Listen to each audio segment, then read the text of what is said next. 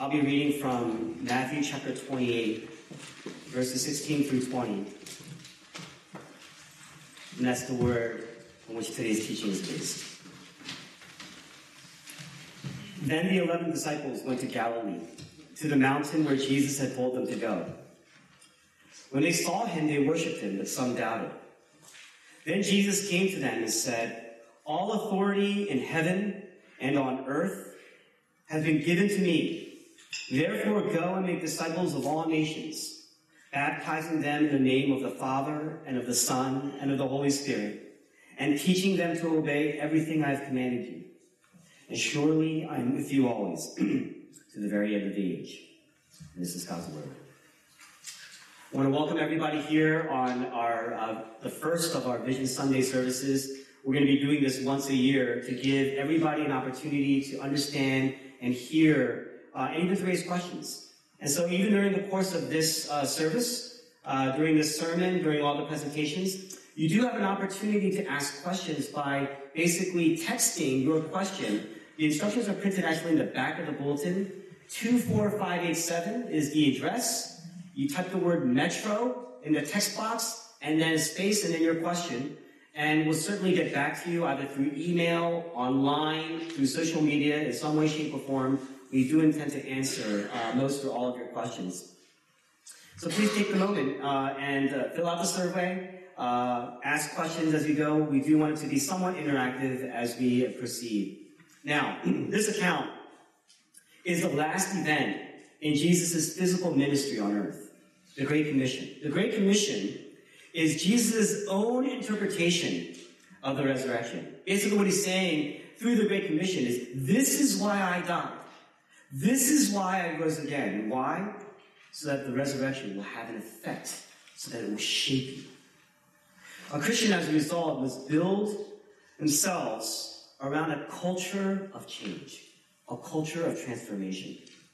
The Great Commission is the key to transformation and renewal, not just for the individual, but for a city and for the entire world.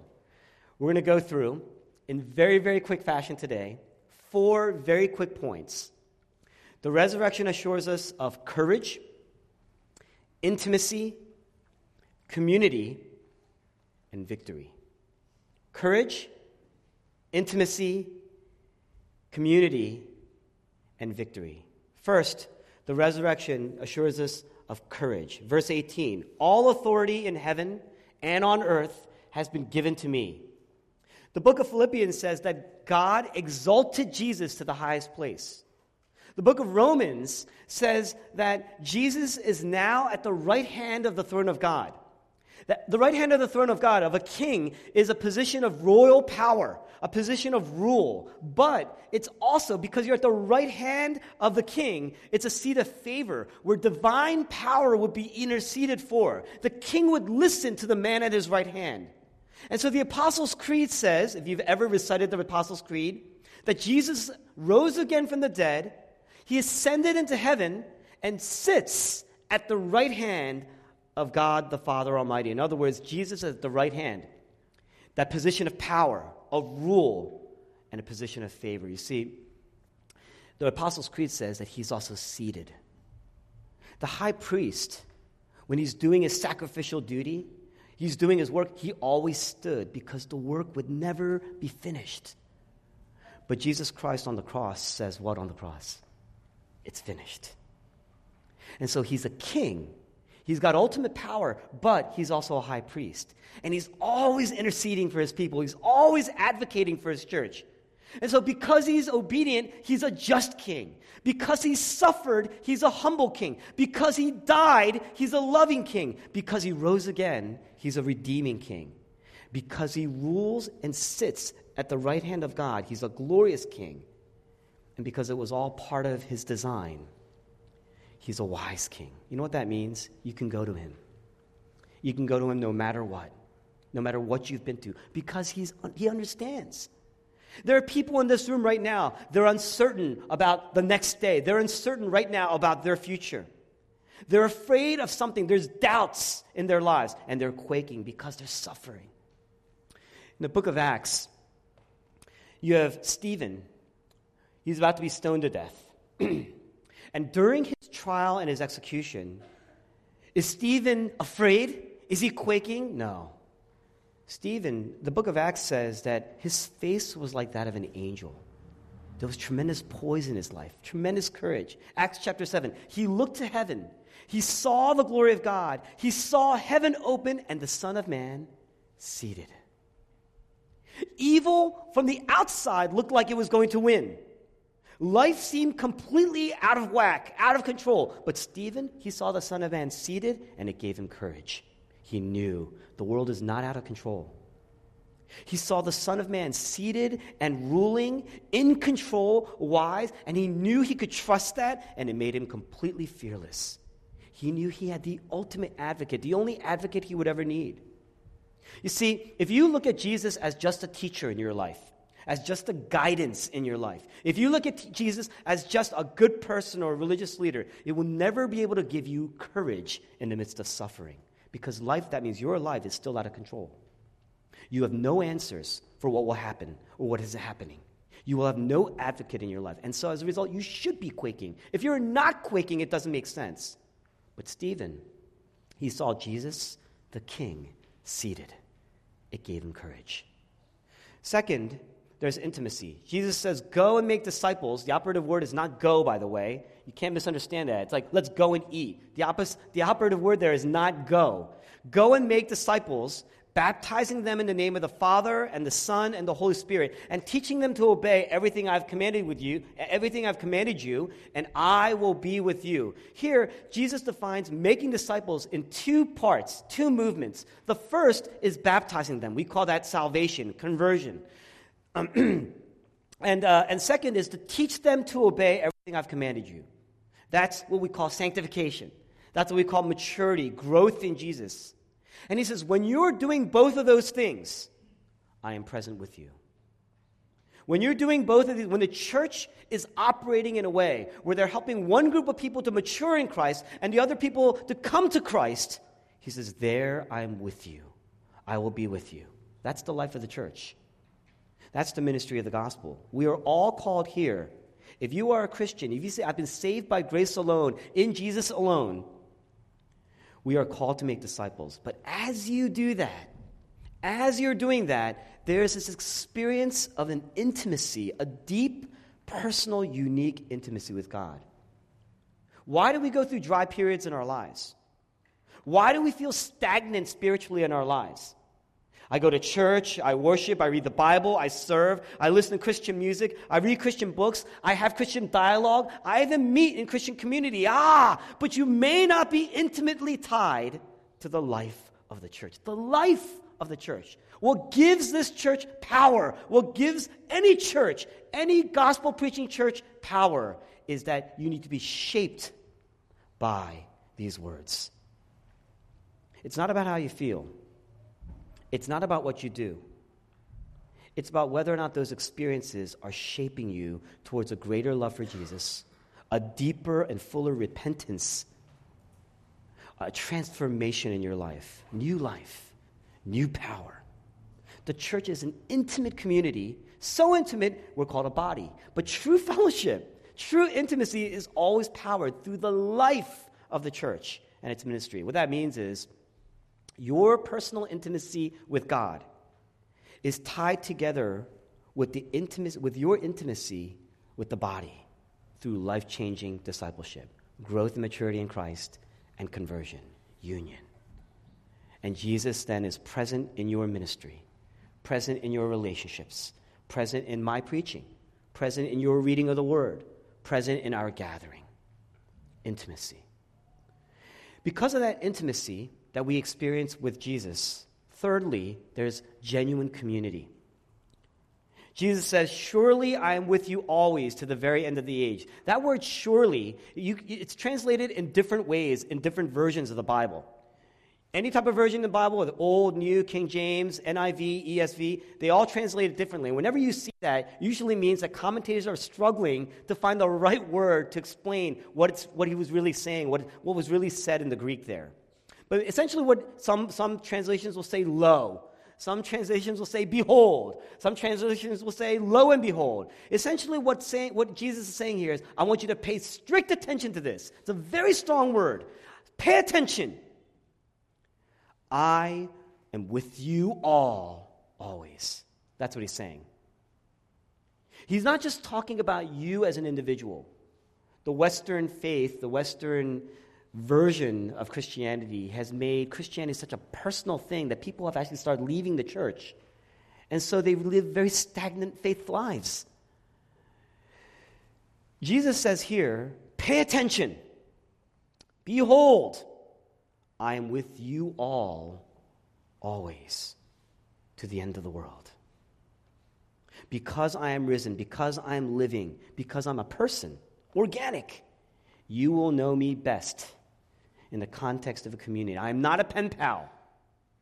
I am not an operator at the end of a 911 hotline. You have a personal relationship with me, then you will get to know me best in the context of a community in which I'm dwelling. The heart of the Great Commission is that Jesus is not just present with you personally. The heart of the Great Commission is that Jesus is present with you corporately. Think about that. It's when you are in genuine, deep community that you actually discover different things, different dimensions about who you are, and different dimensions of the people around you, people you love. And the more intimate that you are with Jesus, the more intimate you become with one another. That's the importance, the necessity, the criticality of the church. We need a corporate relationship with God every bit as much as a personal relationship with God. So you got to get plugged into the church. You got to walk with others in consistent community, community with one another. That's discipleship. It's partly what Vision Sunday is all about. It's a call for us to be corporately connected again. Community, deep, rich community. Now, lastly, Jesus promises victory. He says, I am with you. I died and rose, risen again, and now I am with you to the very end of the age, at the end of the world. For Christians, the end of this story is the beginning of new life. The end of this life is really the beginning of the ultimate narrative that we will be living. That puts that ending puts the entire story, all of your sufferings, into perspective. It's like watching a horror film. There's blood everywhere, there's guts everywhere, there's gore everywhere. But no, if you know the ending already, Everyone around you is scared. Everyone around you is holding clutching on for dear life. Everyone around you is uncertain, but you can watch it all. You can endure it all because knowing the ending makes you resilient in suffering. And one day, we will all witness the unraveling of the ultimate story, the unraveling of the ultimate reversal, where everything broken will be reversed and renewed, beginning with our souls and our hearts. Evil will be swallowed up, and all that will be remaining is our joy with the glory and the holiness and the presence of God. An assurance of that can heal any bitterness. An assurance of that can heal any anger. An assurance of that can heal any hurt, any pain. An assurance of that can heal any loneliness. An assurance of that can heal any brokenness. If you believe in the resurrection, it will heal your heart because, first of all, it's true. It's true. That means there will be a peace, there will be a restoration, there will be a joy. And a joy that's not void of brokenness. It's going to be a joy that comes through brokenness to subsume all that brokenness, swallow it up in the joy that will remain. Victory. Now, if you don't believe that, what you're really, really saying is that justice will not prevail, that evil will win. Then your heart will be angry. Then you will be at unrest. You will oscillate between fear and despair for the rest of your life. Remember Jesus who says to us, I'm with you all to the very end of the age. How do you know that? How can we trust that? Is because Jesus went to the end for us. In Gethsemane, in the Garden of Gethsemane, he says, Now my heart is troubled to the point of death. Now my heart is overwhelmed, my soul's overwhelmed, overcome to the point of death. In essence, in the Garden of Gethsemane, he was reflecting on what would happen to his cross. Literally, the weight of the world is on the shoulders of Jesus. And what do you see? He's just falling apart, he's quaking. And on the cross, the wrath of God is just pouring out in full on him. God didn't spare one ounce of the wrath of God on Jesus, pouring it out in full. And so the Son of God became disowned. Why? So that we could be owned. The Son of God who sits at the right hand of God the Father Almighty today, the one who has all power to execute, was executed. Why? So that we could have life. The judge became judged so that we would have mercy. Are you experiencing any kind of darkness in your life? Jesus experienced the ultimate darkness. Are you experiencing any kind of quaking in your life? Jesus Christ experienced the ultimate quake. Literally, as he was on the cross, there was an earthquake. And yet God remained silent Jesus had no advocate when he was crying out, even though he was crying out, My God, my God, why have you forsaken me? Really, what he's saying is, I have no one to speak for me, no one to advocate for me. I've lost all intimacy with God, and thus I am plunged in the depths of hell, because hell is what? Complete separation from God. He's saying, You have abandoned me, you have forsaken me. I have no community, and so I'm lost. I've lost. And yet it was through that loss that we experience the ultimate victory in Christ. Why? Because He then becomes our high priest, He becomes our lover, He becomes the head of our church, He becomes our champion. You never fear. You never fear. Jesus Christ is with us always to the very end of the age. That means you can go to Jesus because He's been through it all. He's seen you through every story and has experienced every part of that story with you. And that's the reason why Metro has the courage to do what it does today because the resurrection is true. Do you believe it? Let it shape you. Let it shape your life. Let's pray.